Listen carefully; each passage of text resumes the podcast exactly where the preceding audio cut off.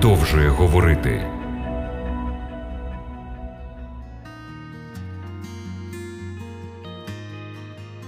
Радіо Голос Надії запрошує вас подумати про вічні цінності у програмі Біблія продовжує говорити.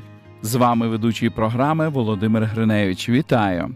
Сьогодні ми розглянемо унікальну історію Даниїла, який зумів зберегти свою віру і принципи в найважчих обставинах. Шостий розділ є безпосереднім продовженням п'ятого. Ці події відбувалися 536 року до Різдва Христового. Шостий розділ є паралельним третьому. Події розвиваються схожим чином, щоб показати, що Даниїл, як його троє друзів, пройшов крізь такі ж смертельні випробовування. Намісником у Вавилоні стає Дарій Мідянин, в той час як над усією імперією царує Кир. Нова влада лояльно ставиться до прославленого царедворця, мудреця та знавця божественних таємниць Даниїла. Шостий розділ, як і третій, починається з політичного прагнення монарха зміцнити єдність царства. В обох розділах на початку говориться про збори чиновників. Але якщо в третьому розділі чиновники були зібрані Навуходоносором з нагоди установлення золотого боввана, то в шостому розділі говориться, що Дарієм над царством були поставлені 120 сатрапів,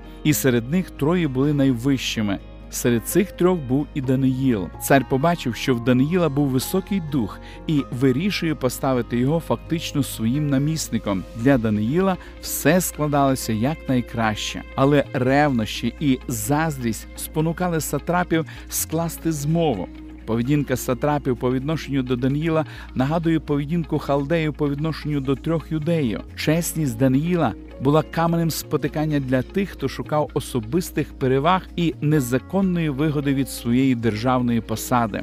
Релігія та моральні устрої цих сатрапів були скроєні з різносортних матеріалів земного походження, де насправді немає і натяку на чесність та піклування про добробут країни. Чудовий приклад корпоративної бюрократії, коли використання ресурсів за змовою та круговою порукою апарату чиновників приховується під видимістю державних інтересів. Наскільки це актуально і для нашого часу, в шостому і сьомому віршах написано. Тоді найвищі урядники та ті сатрапи поспішили до царя і так йому говорили: Царю Дарію, живи навіки. Нарадилися всі найвищі урядники царства, заступники та сатрапи, радники та підсатрапи встановити царську постанову та видати заборону, щоб аж до 30 день кожен, хто буде просити, яке прохання від якого будь Бога чи людини, крім від тебе, о царю, був укинений до левячої ями граючи на амбіціях та далекоглядності царя, сприймаючи релігію як штучний витвір, де все просто і автоматично вони просувають свої цинічні плани. Якщо в релігії знаходиться місце для змови і наклепу, це означає, що в цій релігії немає місця для Бога. Ця неспокійна активність не результат віри, одержуваної згори, але за цією активністю ховаються кар'єрські прагнення, таємне бажання отримати владу або хороше місце, жорстокість, яка ненавидить і загрожує усіма муками пекла кожному, хто вірує інакше, не є ознакою глибокої віри, як часто думають. А навпаки, ознакою відсутності релігійності, хоча у Вавилонії діяли свої закони, Однак сатрапи домагаються, щоб Дарій підписав указ за моделлю мідоперських законів. Вони не скасовувалися, навіть якщо виявлялося, що помилкові. 84-річний Даниїл, розуміючи все підґрунтя ситуації, досвідчений у всіх тонкощах своєї справи, не вдається до політичної стратегії, не використовує прихильність царя, але воліє молитися заради отримання сил згори. Він знав закон мідян і персів, указ підписаний царем, неможливо було скасувати. Тепер це була справа Бога. Цікаво відзначити методи сатрапів, які нагадують подібні методи, які використовували різні влади проти християн в історії від Римської імперії та інквізиції середньовічної церкви до комуністичного чи нацистського режиму. Всі знали, що Дарій запросив Даниїла на службу через його бездоганну репутацію державного службовця. Але порядність Даниїла також помітили і його вороги, тому вони вирішили розіграти карту цілковитої вірності Даниїла своєму богові. Це свідчить про те, що що Даниїл жив відповідно до своєї віри і відкрито висловлював власні переконання. Більше того, саме вороги були впевнені, що Даниїл не піде на компроміс і залишиться вірним своєму Богу, і тоді то його можна буде стратити. У такій ситуації молитва Даниїла набуває абсолютно особливе значення. Це неформальна механічна молитва, вивчена на пам'ять і вимовлена з почуттям релігійного обов'язку через забобони або за звичкою. Разом з тим, як видно з тексту, молитовне життя Даниїла було дисциплінованим, постійним та наполегливим. Не обставини спонукали Даниїла до молитви. У тексті уточнюється, а Даниїл, коли довідався, що було написане те писання, пішов до свого дому, а вікна в його горниці були відчинені навпроти Єрусалима, і в три уставлені порі на день він падав на свої коліна і молився та славив свого Бога, бо робив так і перед тим. Багато хто думає, що Даниїл даремно піддав ризику своє життя через якесь коліно преклоніння. Він міг би сховатися і молитися в такому місці, де б його ніхто не бачив. Скромність відносно побожності, звичайно, є похвальною. Сам Ісус радив. А ти, коли молишся, увійди до своєї комірчини, зачини свої двері і помолися отцеві своєму, що в тайні, а отець твій, що бачить таємне, віддасть тобі явно коли молитися модно, то краще здійснювати молитву в тайні. Але коли молитися заборонено, таємна молитва означала би, що людина боїться людей більше ніж Бога. Даниїл міг би також зробити вигляд, що тимчасово пристосовується до обставин, і по закінченні місяця він міг би знову повернутися до Бога. Тоді всі були б задоволені. Бог, який бачить людські серця, зрозумів би і простив його. Скільки разів люди діють саме таким чином, чекаючи Божого милосердя, і більш сприятливих обставин. Однак Даниїл приймає рішення скоріше вмерти, ніж поступитися. Незважаючи на царський указ, Даниїл не змінює своїх молитовних звичок. Він продовжує молитися три рази в день перед вікном, що виходило в сторону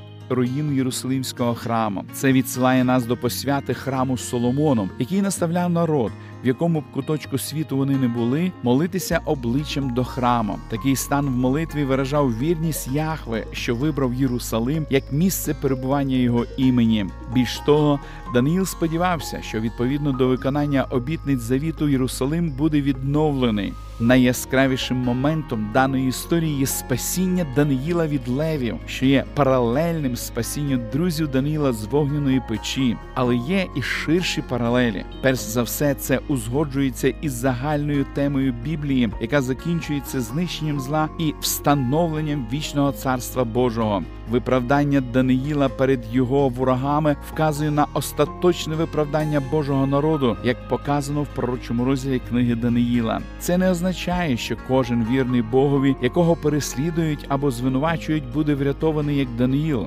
Досвід багатьох мучеників протягом всієї історії показує, що Бог нерідко допускає смерть своїх вірних слуг, але спасіння і виправдання Даниїла є символом есхатологічного виправдання Богом свого народу і свідчить, що він володіє абсолютною владою над силами зла. Бог, що не дозволив левам розірвати Даниїла, врешті-решт, назавжди змусить замовкнути сатану кровожерного лева і обвинувача братів.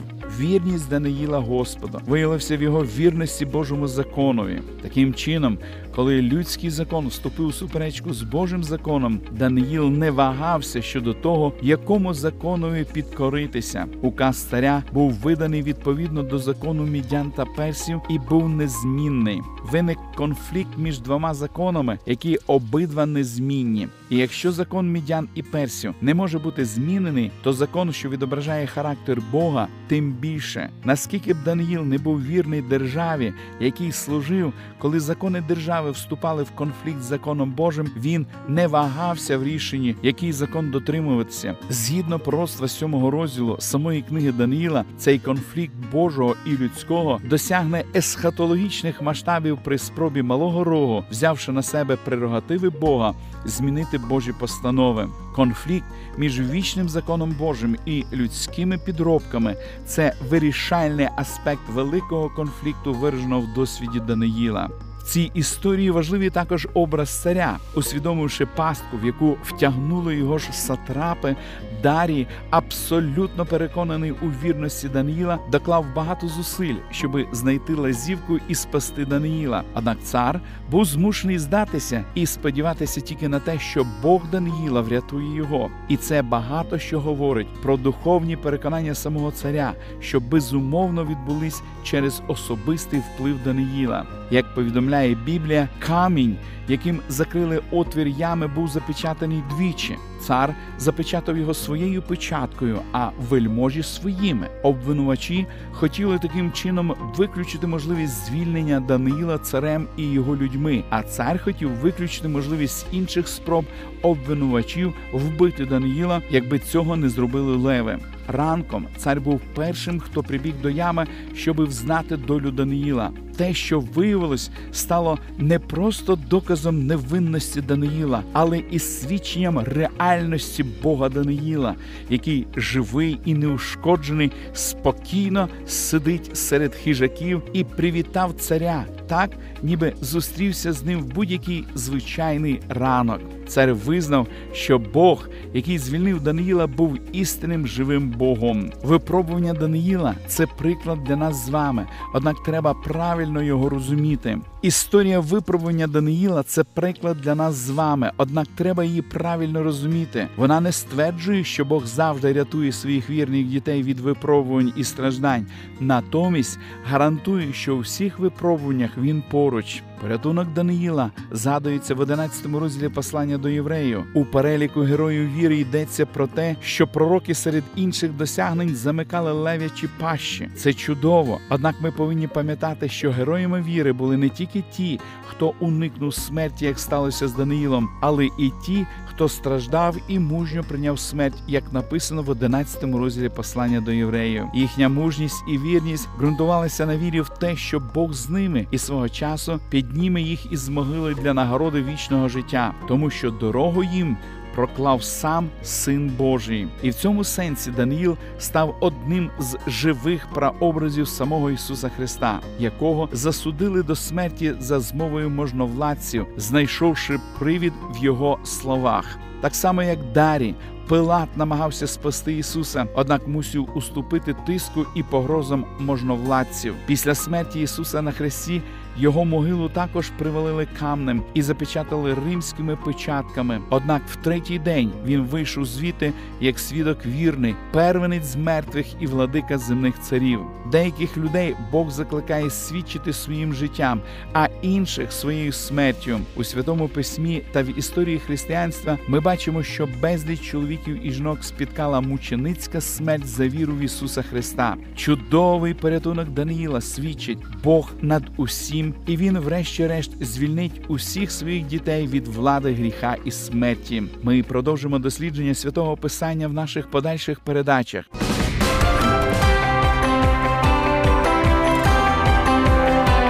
Лише світло, лише добро, лише надія.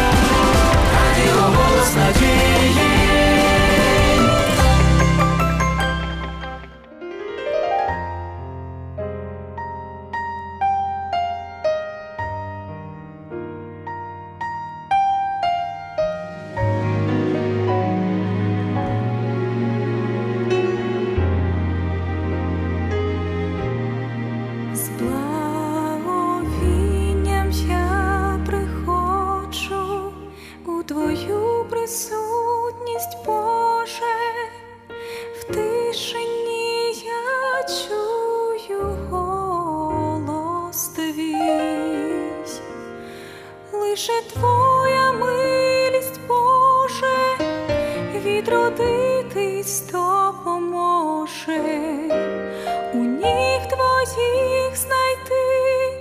Душі спокій. Я в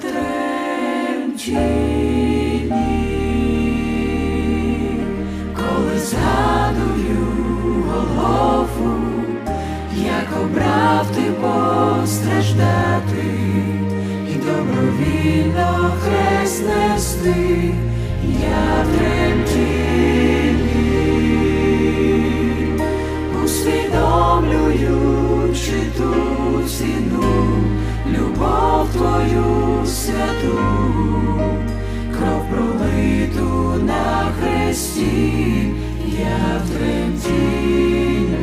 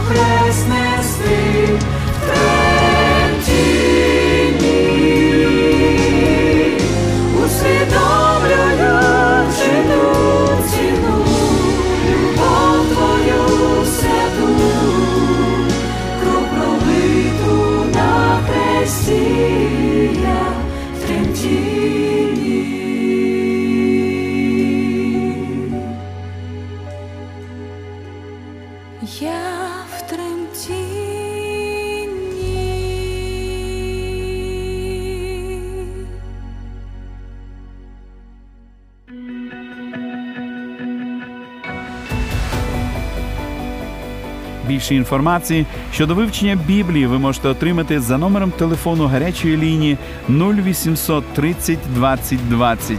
А я прощаюсь з вами до наступної зустрічі.